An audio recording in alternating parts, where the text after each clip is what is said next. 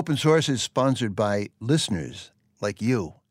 Pitch in to keep the world's first podcast going strong. 15 years and counting. Find us at patreon.com/radio open source.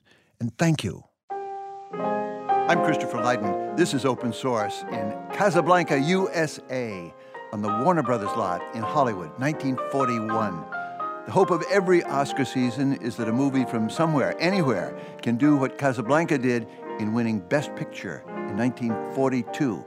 It was a factory product and war propaganda, too. But the dialogue has poetry with goosebump feeling in it and the staying power of high art. It has more famous lines than Hamlet, delivered by bit players and big stars. There were only 3 American citizens in that film by and about immigrants. It's an astonishing work of screenwriting in a story that flies blind, without an ending, till the last shot. Our guest, the novelist Leslie Epstein, is our inside authority on Casablanca. The film critic A.S. Hamrah is our Mr. Outside. Leslie, get us started. Everybody knows this movie, and almost everybody loves it, but you have lived it almost 80 years. You've been inside this script, and now you've written a novel, Hill of Beans, that metabolizes Casablanca.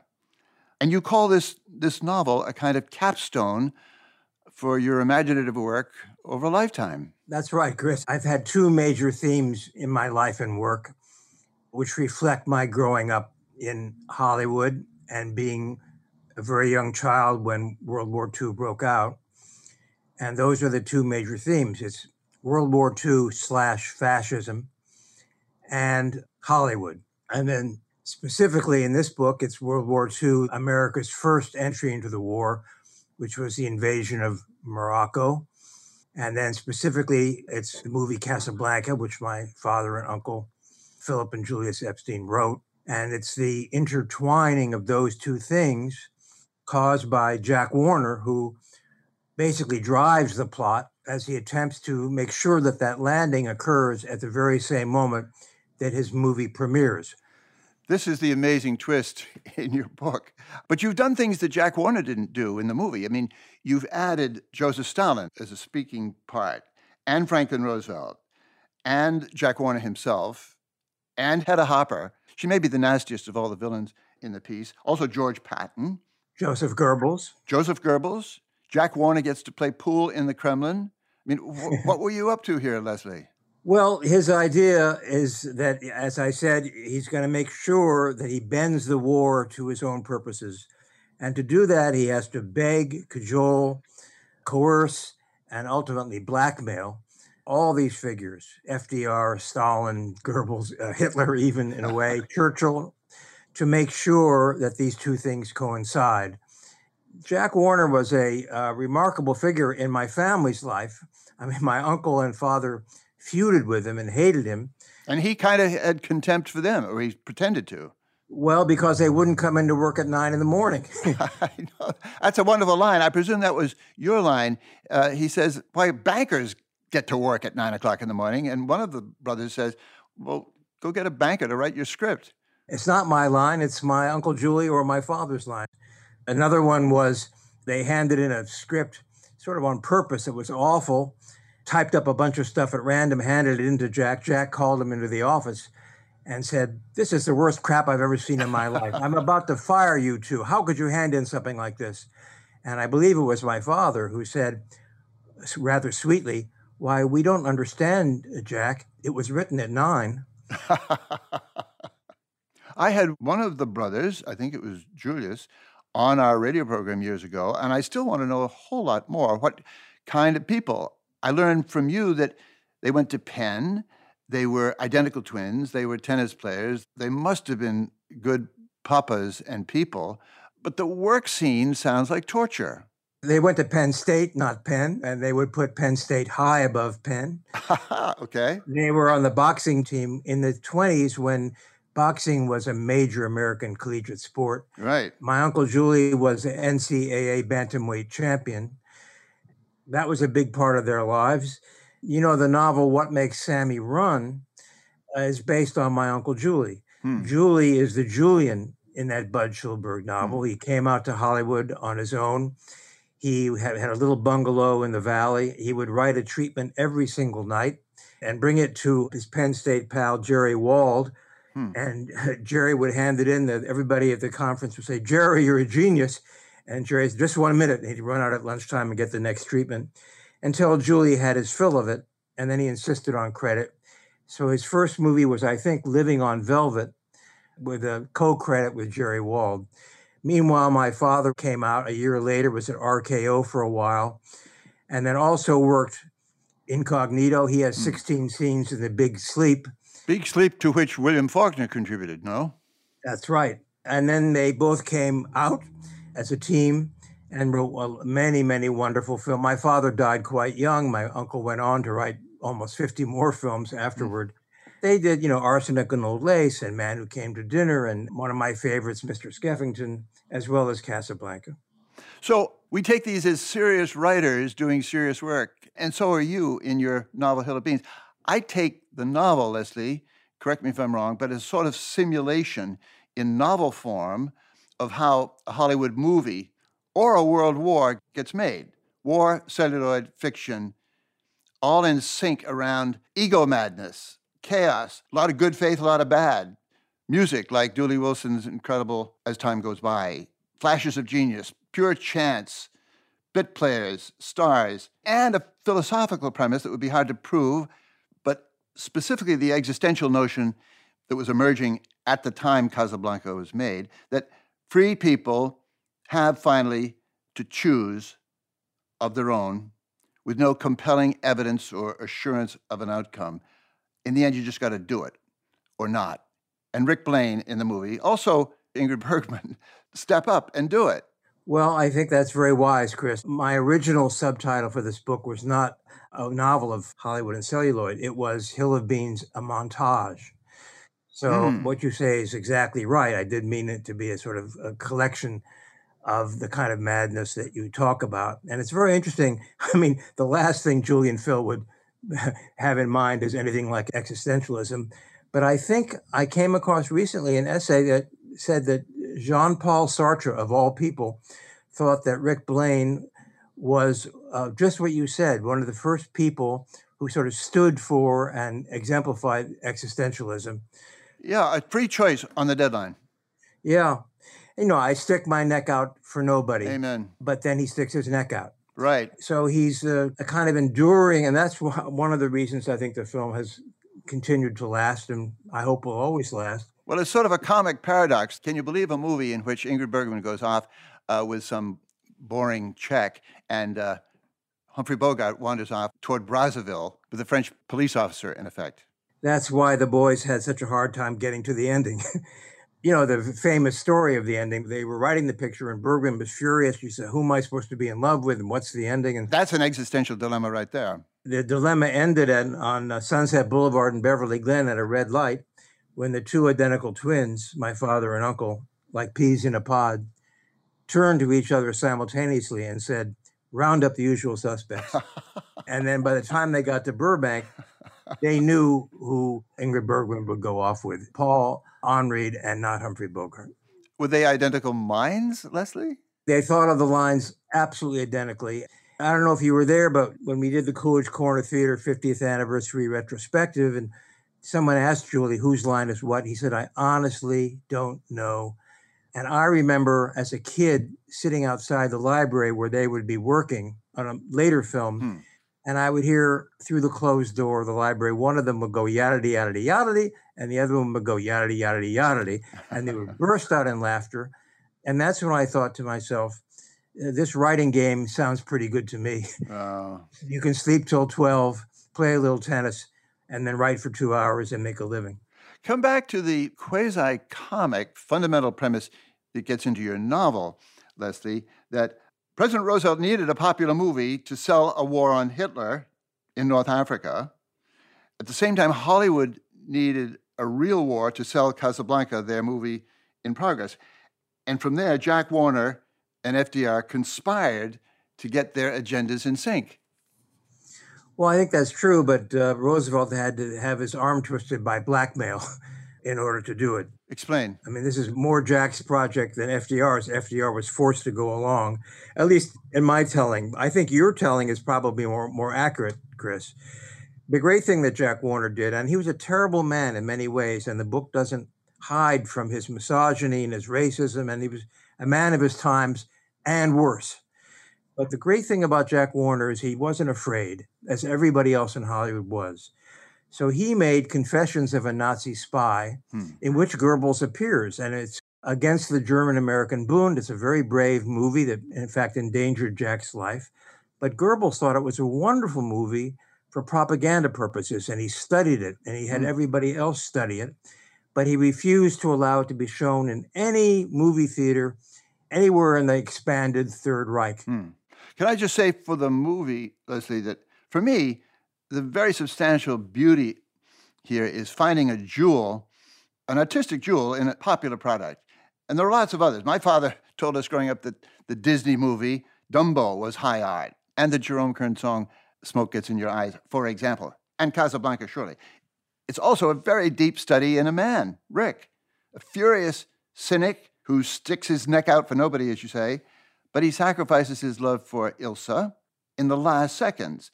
He's standing up to embody that principle that between love and duty, facts, rational analysis, ideology don't cut it. A man has to embrace his freedom and invent his way through.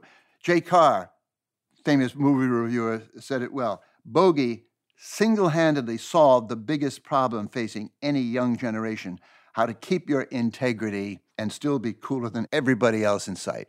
Well, that's Rick Blaine. You're quite right, Chris. All the gin joints and all the towns in all the world, she walks into mine.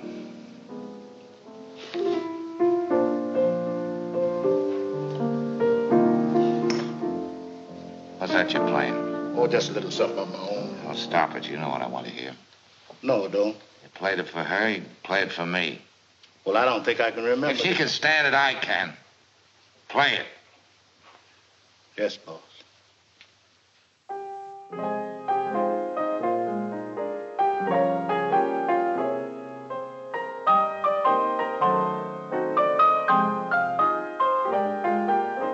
Coming up, A.S. Hamrah, the writer who watches movies, not to dissect them frame by frame, but to feel what's going on. This is Open Source.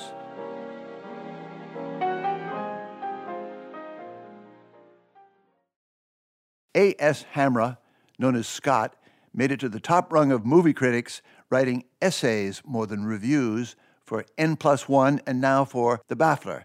Casablanca is a special case for Scott Hamrah. He's watched it hundreds of times and managed to get to know it intimately long ago on the job. Well, I was a projectionist at the Brattle in Harvard Square in the 1990s for about 7 years.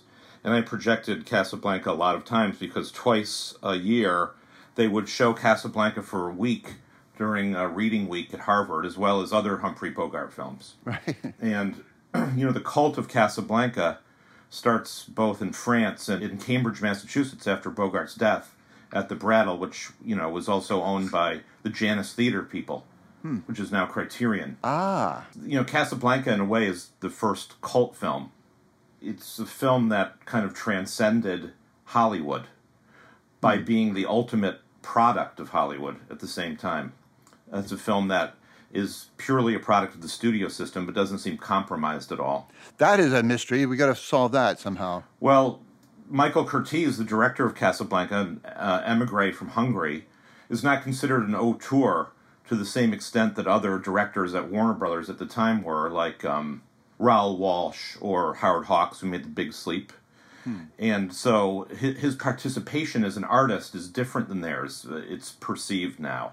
It's often used as an example of an anti-auteurist film that came together despite not having a presiding artistic presence. Not that Curtiz wasn't an artist, just that his personality doesn't impose itself as much on the films that he makes as other directors do.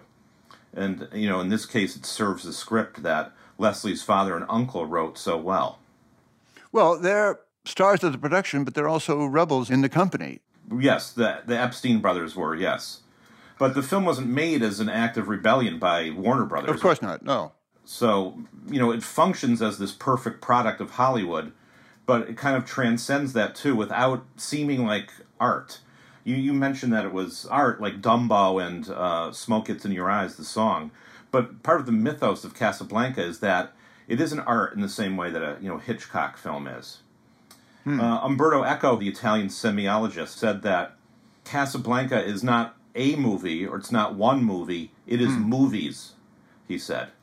So Casablanca represents all movies. But he also said that the way it does that is without the presence of art. What does he mean it represents all movies? He means that it's like the perfect platonic idea of a Hollywood movie from that period. Meaning? And what particulars? You know, it's the way the narrative is constructed, the heroism of Bogart, the character actors, the swift motion of the story through the film, the beautiful photography in black and white, the production design, which was all done in the back lot and at Van Nuys Airport, you know, in studio-created fog at the end of the film. Fog in the desert. Yeah, that's right. It's fog in the deserts of North Africa, which is actually Van Nuys. And a great love story, too. Yes, and a great love story. And importantly, the film doesn't cop out. It doesn't have a happy ending. You've noted, and I looked again, you're so right, so much happens in the first 5 minutes, even before the stars are introduced.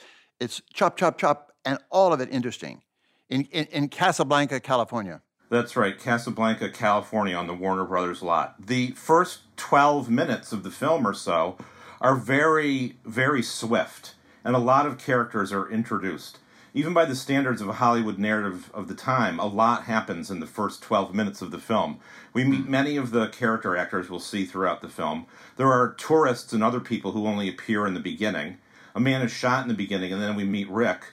But the film doesn't really let up until the song Knock on Wood is performed in the club, with Sam, Dooley Wilson, playing the piano, having the audience in the club sing along and clap along. So there's a sense in Casablanca that, in addition to fighting the Nazis, that the film is making the world safe for American-style entertainment.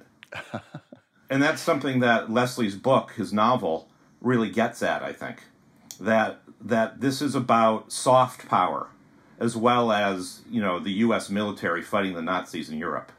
It's also a great hymn to immigration. Emigration, immigration, the United States is the ultimate refuge. And, as you say, not just party place, but social organism. Yes, the cast of the film is made up mostly of European emigres. The only Americans in the film, I believe, are Humphrey Bogart, who plays Rick, of course, Dooley Wilson, who plays Sam, and Joy Page, who was Jack Warner's stepdaughter, who plays the Bulgarian girl who wants to move to the U.S., and Dan Seymour, who plays the doorman. He plays a Middle Eastern, I guess he's a Moroccan doorman. Those are the only Americans. The rest of the great cast is made up of people who mostly had to flee Europe and went to Hollywood. Peter Lorre, Leonid Kinski, Kurt Bois. I've never really known the correct pronunciation of his last name. Yeah, Yvonne, who sings the Marseillaise, Carl the waiter, I love that guy, and that might be my favorite scene where he's serving a meal to an elder couple who are rehearsing their English on their way to America. To America. To America. To America. Liebchen, sweetness hat. What watch? 10 watts. Such much? You will get along beautifully in America. Well, you know, Chris, I've seen the movie many, many times because I had to project it so often and I would listen to it. Those two people became the most annoying people in the movie. Oh, why? I just dreaded listening to that hokey scene. My favorite line in the movie is when Bogart says to the Bulgarian girl, "You want my advice? If someone loved you very much, so that your happiness was the only thing that she wanted in the world, she did a bad thing to make certain of it. Could you forgive her?" Nobody ever loved me that much. And he never knew. And the girl kept this bad thing locked in her heart. That would be all right, wouldn't it? Do you want my advice? Oh, yes, please. Go back to Bulgaria. The worst advice given to anyone in a 1940s film in Hollywood. Can I interject something here? Please, Leslie. You hit on something when you brought up immigration and you asked the question, is why is this film the film that it is? And I think that's a neglected reason for its success. so many of these people, including the great Dalio, who was the star of two of the greatest movies ever made, and Renoir's Rules of the Game and Grand Illusion. So many of these people themselves escaped from Hitler by the skin of their teeth. Hmm. And they knew what they were shooting. They knew the atmosphere they were soaked in. And they gave that atmosphere, I believe, to the film. And one of the stories I've heard was that when Madeleine LeBeau sings the Marseillaise, everyone was in tears. It's not just the American audience now that I think often is in tears. It was everybody on the set when that song was sung. In a way, it was, I think, inevitable that the film should hold, maintain, and reflect the world of 1939, 40, 41, and 42, because those people were living it. Marcel Dalio was married to LeBeau at the time. And divorced her before the film was over. Yes, and they came to America, I believe, through Mexico or Canada from France. But Dalio, who was a great star in the two Renoir films that Leslie mentioned, plays the croupier in Casablanca that fixes the wheel so that the Joy Page character will win the money. He and his scenes, to me, is remarkable because in just that brief one scene where he's standing at the table running the wheel, he kind of becomes the star of the film. Do you wish to place another bet, sir? No, no, I guess not. Have you tried 22 tonight? I said 22. Marquons les jeux, mesdames et messieurs. Les jeux sont faits. La partie continue. Marquons les jeux. Fini. 22. Noir, pair et passe. 22. How are we doing tonight? Well, a couple of thousand less than I thought there would be. And he acts like he's the star of the film, too. He's very confident in a way that you don't normally associate with people that would have a part that small in the film. I'm wondering, Leslie and Scott, who put that whole notion together, that this is going to be a showcase of immigration? Oh, well, you know, Jack Warner, this villain, did another nice thing.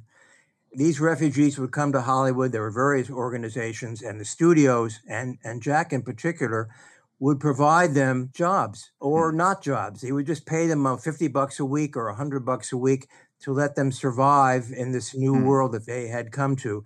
And here was a chance to throw so many of them together in the right film for them to actually work and not just be paid on the side. And also part of it, I think, is that the director was also an emigre from Europe, although he'd come in the late 20s to Hollywood. Michael Curtiz was from Hungary. And so his relationship and ability to direct all those actors is probably a little bit different than American directors who were born in the U.S. And, you know, he was known for his poor English skills. You know, he's one of the great malaprop, you know, deliverers of classic Hollywood. You know, Bring on the Empty Horses is a line from Curtiz that became the name of a book by the actor David Niven. So I think Curtiz's ability to kind of corral all these people together and direct them as an ensemble is significant. My favorite line of Curtiz is when he did get an Oscar, and his speech was, "Always a bridesmaid, never a mother." And Curtiz is a character in Leslie's novel. He's not one of the main characters, but he's present and delivers lines like that in the book.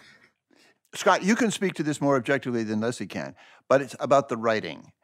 I saw this movie again the other day. The writing is simply staggering. It's not just those famous lines, you know, "We'll always have Paris," or "Kiss me as if it were the last time," but the interaction, the dramatic fusion.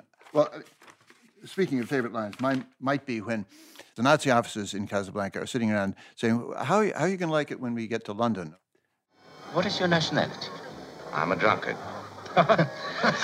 And that makes Rick a citizen of the world. I was born in New York City, if that'll help you any. I understand that you came here from Paris at the time of the occupation. Well, there seems to be no secret about that. Are you one of those people who cannot imagine the Germans and their beloved Paris? Not particularly my beloved Paris. Can you imagine us in London? When you get there, ask me. Oh, diplomatist. How about New York? Well, there are certain sections of New York, Major, that I wouldn't advise you to try to invade. It's the dramatic interaction of these things. They go bing, bang, bang, back and forth. I love the scene when Ilsa comes back to the cafe and eventually draws a gun on Rick. Richard. Richard, we loved each other once. If those days meant anything at all to me... I wouldn't bring up Paris if I were you. It's poor salesmanship. Please listen to me. If you knew what really happened, if you only knew the truth... I wouldn't believe you no matter what you told me. You'd say anything now to get what you want. There's so much at stake, all you can think of is your own feeling. One woman has hurt you and you take your revenge on the rest of the world. You're a coward and a weakling. I'm sorry, but you are our last hope. If you don't help us, Victor Laszlo will die in Casablanca. What of it? I'm going to die in Casablanca. It's a good spot for it. It's all unbelievably good drama. Well, many of the best lines in the film are kind of throwaway lines. The best one, in my opinion, is I was misinformed. Oh, yeah. I've often speculated on why you don't return to America. Did you abscond with the church funds? Did you run off with the senator's wife? I like to think that you killed a man. It's the romantic in me. It's a combination of all three. And what in heaven's name brought you to Casablanca? My health. I came to Casablanca for the waters. The waters? What waters? We're in the desert. I was misinformed. It's done so casually and so beautifully. And it's not a complicated line of, you know, it's not an Oscar Wilde line or something. But it's a line of great wit, and it just works so well in that context, which is near the beginning of the film and explains a lot about Rick's character. How many other 1940s movies speak at that level? Well, To Be or Not To Be came out the same year, the Lubitsch film about a group of Polish actors trying to escape the Nazis with Jack Benny and Carol Lombard. Well, To Be or Not To Be is not a bad line, but that's a steal. Yes, that is. But certainly the screenplay for that film is more witty than Casablanca. It's a comedy, but it's done at a very high level of sophistication. And, you know, Hollywood in the studio system was not uncommon. I don't think Casablanca was seen as exceptional in that way when it first came out at the end of 1942. Well, I'm also wondering who enforced that standard or who encouraged that standard, sustained it, rewarded it in an atmosphere where Jack Warner was, you know, looking down on these Epstein boys. It was sustained by a mutual sense amongst writers that they had to produce good work, I think. I'm sure Leslie knows better than I do. Well, let's give the American public some credit, too. I mean, the kinds of movies they were watching then compared to the basically teenage or infantile films that are made now in the studio system, there was a level of sophistication in America then that just simply doesn't exist now. Well, it exists, but it's not served by studio films that are made in Hollywood anymore. Yeah, but the reason why it's not served is that one theater on the edge of town will show it and 9 people will show up. Right. Well, this is the product of trade and practices in Hollywood more than the actual audience. Yeah. Well, what's your account of why, Leslie? What happened? I don't know what happened. What happened is what's happened to America in general, I think. Ronald Reagan happened, the distrust, the division. Where we are in politics is reflected always in where we are in culture and vice versa. What happened was the blockbuster became the dominant form of filmmaking that didn't exist in the 1940s. But the blockbuster is aimed at 14-year-old kids. That's right, because the studios decided in the late 70s that the audience was primarily 14-year-old boys, which is not true. Hmm. But another thing about Casablanca that's different is how immediate it was, because it takes place in the present of the time it was made. A lot of films now take place in the past. They don't address contemporary conditions in the way that Warner Brothers movies in the 1940s did. That's interesting. Yeah, they're sociologically disconnected from not only reality now, but also from the time in which we live. Warner was famous for taking on grim reality. He would deal with gangsters, all kinds of corruption. You're right, Scott. I hadn't thought of it, but we turn our backs on that now. Warner Brothers was also known at that time for, you know, even though Jack Warner was a Republican and a great capitalist, producing films at his studio that dealt with labor issues and social unrest, especially in the 1930s, before World War II. And that's another thing that has exited the screen of films made by studios. You mentioned Ronald Reagan, Leslie. Ronald Reagan, who invited Warren Beatty to show his movie Reds in the White House and said to Warren Beatty, according to Beatty, well, there's no business but show business now, Warren. Well, you know, Reagan watched a lot of movies in the White House. A book came out by one of Reagan's handlers about watching films with him over the 8 years of his presidency. It's a very illuminating book. What did he think of Casablanca? He was mentioned as a possible Bogart. And Sheridan for the Ingrid Bergman part. I think it was mostly rumor, or it was the studio press release saying as much, but it was just to tantalize people. I don't think they ever really seriously thought they would do that. Julie used to tell me stories about Ron Reagan in the commissary at Warner Brothers. He would always try and come over to the writers' table. And when the writers saw him coming, they'd throw a jacket over a chair and say, sorry, but Billy's going to be here in a minute.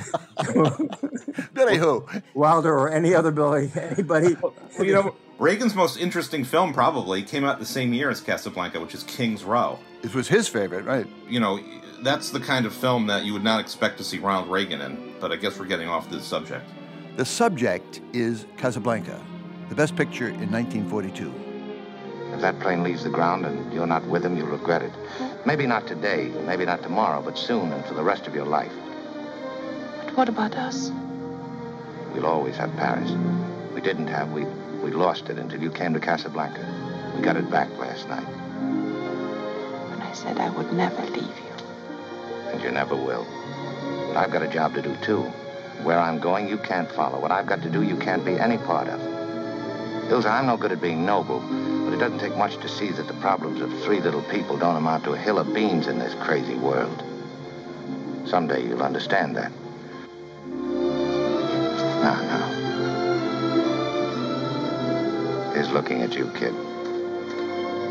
Coming up, the winding road to the Hollywood of 2021. This is Open Source.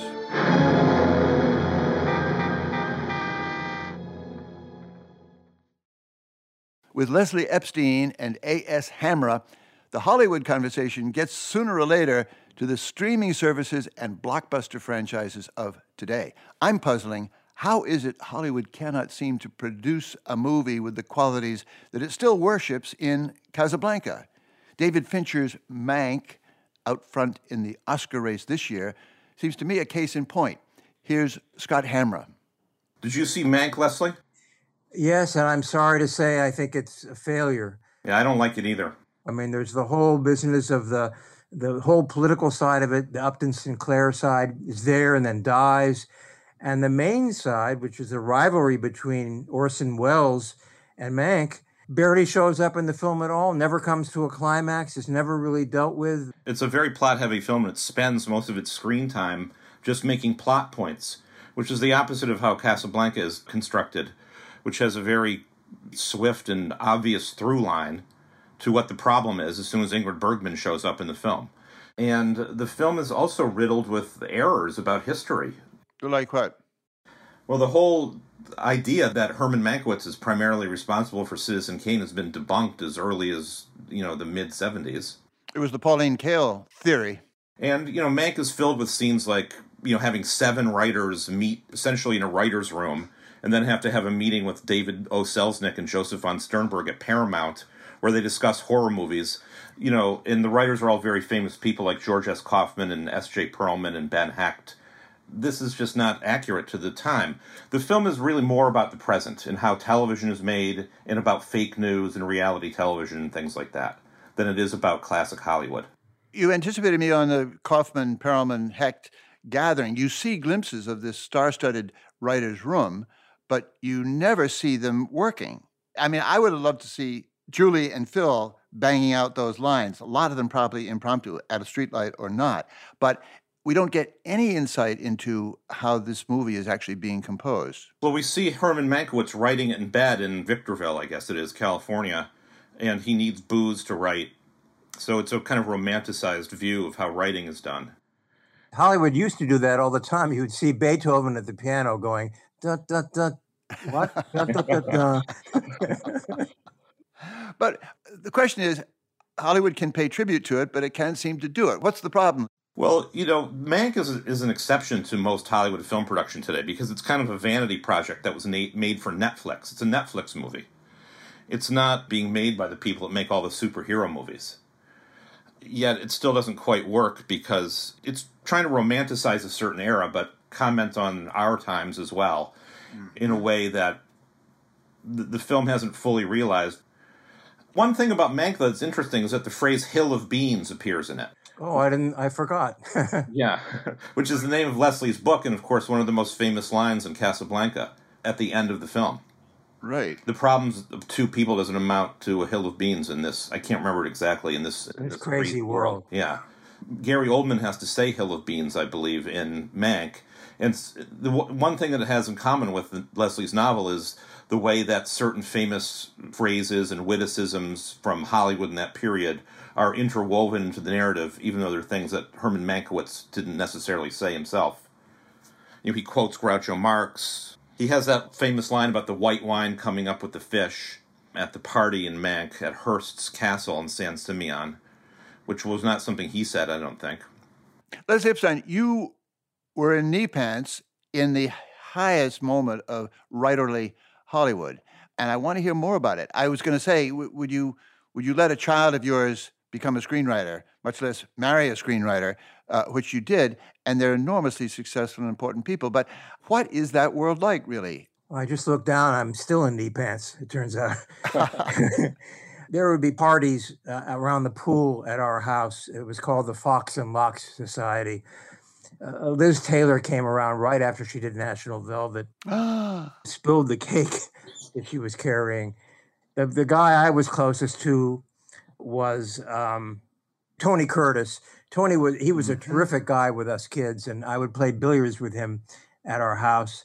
I knew from a child's angle these people, but remember, Julie and Phil were screenwriters, also known as schmucks with typewriters. And so I didn't have that direct line to Hollywood. It was a fairly quiet life for the screenwriters. Politics interfered, and the House and American Activities Committee and various relatives of ours who were called up and had their lives ruined. So the interconnection of Hollywood and culture and politics was always important to me, because I saw the ruin that occurred in the wake of 1940s and especially 50s politics. Were the writers on the defensive by that time? Well, Julie and Phil were. I mean, they were. I remember one huge debate in 1948 with the two of them. I was listening, as usual, behind the closed door. Do we go for Henry Wallace or do we go for Harry Truman? It's the first time I ever heard the phrase, the perfect is the enemy of the good.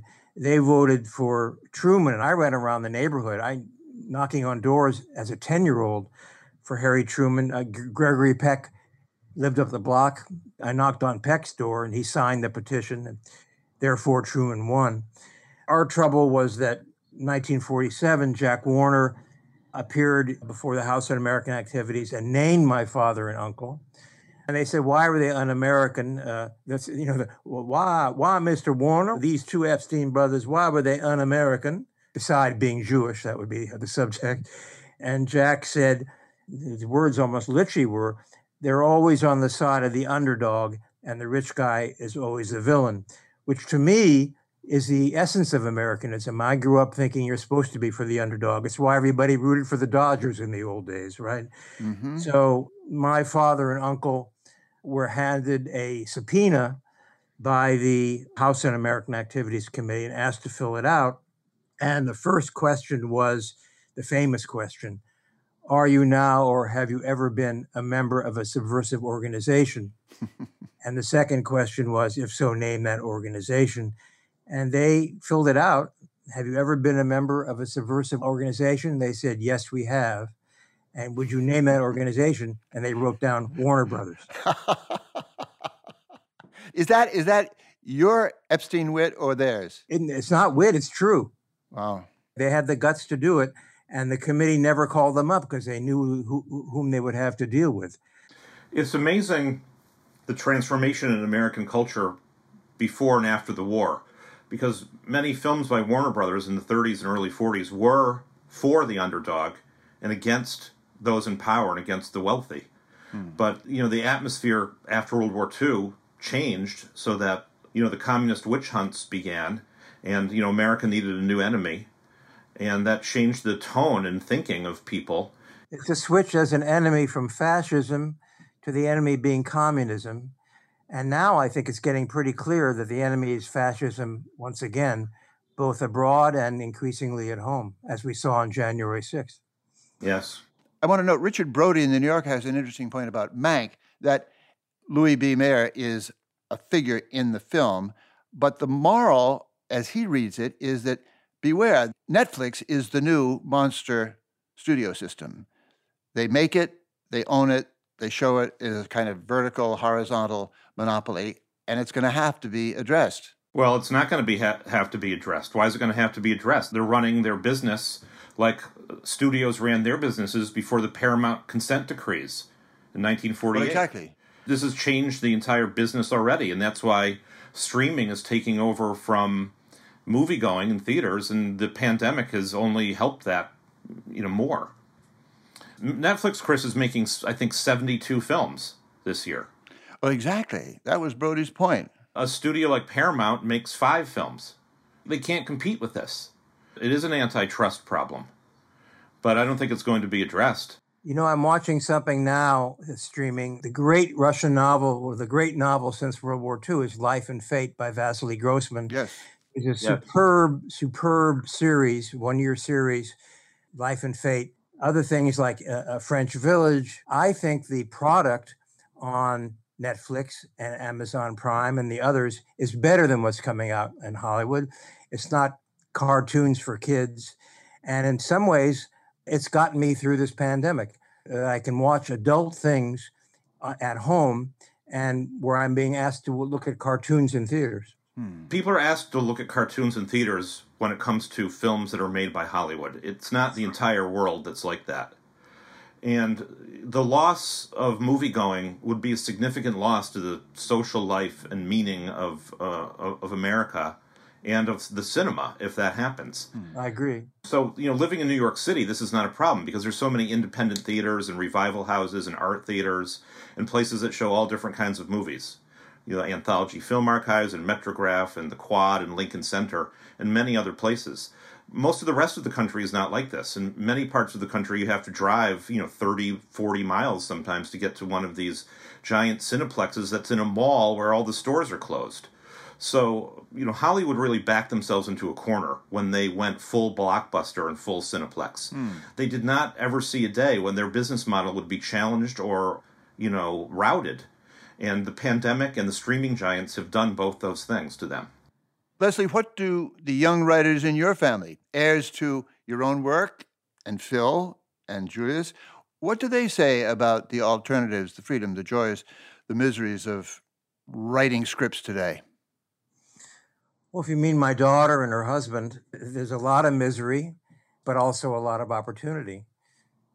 Danny Futterman, my daughter's husband, has done wonderful work. He did 2 scripts, Capote, and then the script about the wrestlers, the murder. Foxcatcher. He's done 2 screenplays and nominated for the Academy Award for both of them. He's a Columbia boy. He has his standards, and he's in a situation now where he can pick and choose. Anya worked on The Affair, for example, and when The Affair turned lousy in the 3rd season, she was able to walk off, but she is more a victim of the system than he is right now. So it's sort of interesting to see those dynamics play out in my family with a younger generation. And 2 enormously successful writers. They are, but not that there isn't struggle, Chris. Yeah. Also, the new model of streaming is that there are no residuals paid to writers. We never got a penny for Casablanca. Right. That's why it's like the studio system again. Yeah. And a lot of writers in New York, want to move to California now and write quality drama and do comedy shows for the streaming services. But to me, it's kind of like when the Jodes all moved to California in the Grapes of Wrath. They're going to get there, and there was, 10,000 people ahead of them that all want to do the same thing. The difference is that the Jodes were fleeing from environmental disaster, and people that want to move to Hollywood now to write streaming shows are fleeing into an environmental disaster. Can you imagine Grapes of Wrath, the movie, being made now, Scott? No, absolutely not. It was a very faithful adaptation, was it not, of the great novel? Yes, and to me it's better than the novel. I think that Ford and Greg Toland and Henry Fonda really transformed that into something that is beyond the novel in a way. Nomadland is like the modern Grapes of Wrath, right? Yes. But it doesn't have the social reality of the Grapes of Wrath. Because in Nomadland, the character has made a choice to live that way. you know. It's almost like a lark for her, although it's presented as a conflict in her life. And the Grapes of Wrath, it's not a choice. They are impoverished, and they have to leave because the land on which they live is reclaimed by the bank. She's fleeing a mining town that's a ghost town because the mining company is closed. So that's similar. But then what happens in the rest of it is not the same thing. It doesn't have the same attitude towards poverty and displacement and precarity that the Grapes of Wrath has. I'm not clear, Scott, why the Netflix monopoly should be impervious to change or breaking up any more than the old studios were, which owned their product and the theaters. The government sued to break it up. Yes, they did, but the government doesn't bust up trusts anymore. They can't even bust up Facebook and Google. And, of course, you know, the Hollywood studio system was intact for decades. I mean, it's still with us. It's not like it ever went away. They just had to stop owning theaters and some other things because of the Paramount consent decrees.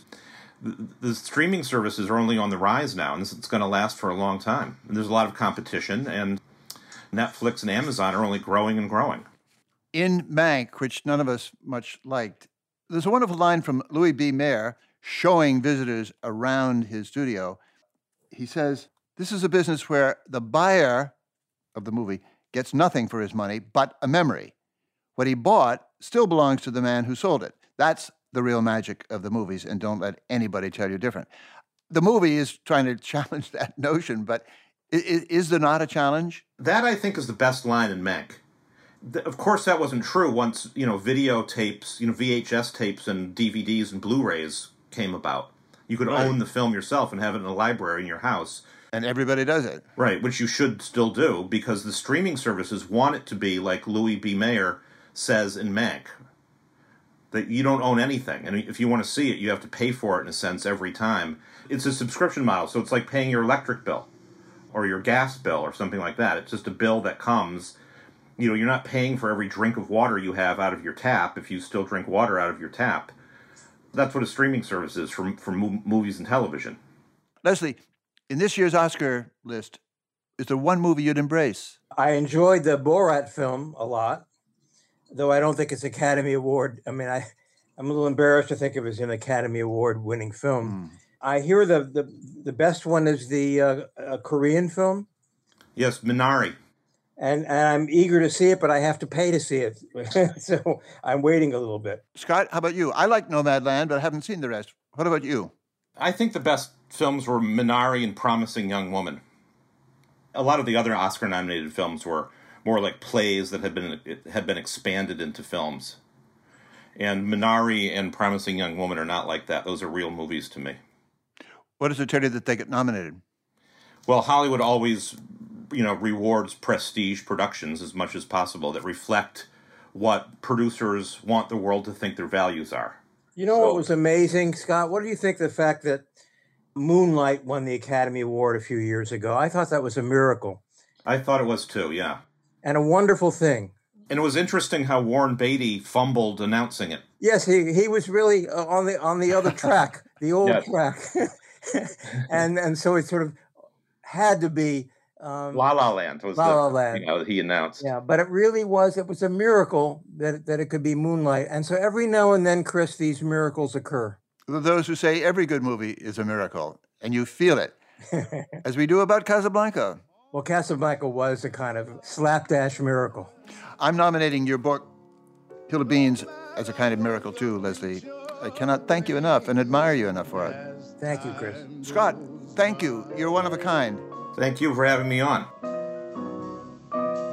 Moonlight and love songs, never out of date. Hearts full of passion, jealousy and hate. Woman need man, and man must have his mate, that no one can deny. It's still the same old story. A fight for love and glory, a case of do or die. The world will always welcome lovers as time goes by. A.S. Hamrah's book of film criticism is titled The Earth Dies Streaming. His writing appears regularly in The Baffler. Leslie Epstein teaches fiction writing at Boston University. His new novel, Years in the Making, is titled Hill of Beans. Our show this week was produced by Adam Coleman and George Hicks, with engineering help from Chris Johnson and Michael Garth. Mary McGrath is known as Chief in our studio. I'm Christopher Leiden. Join us next time. Join us every time for Open Source.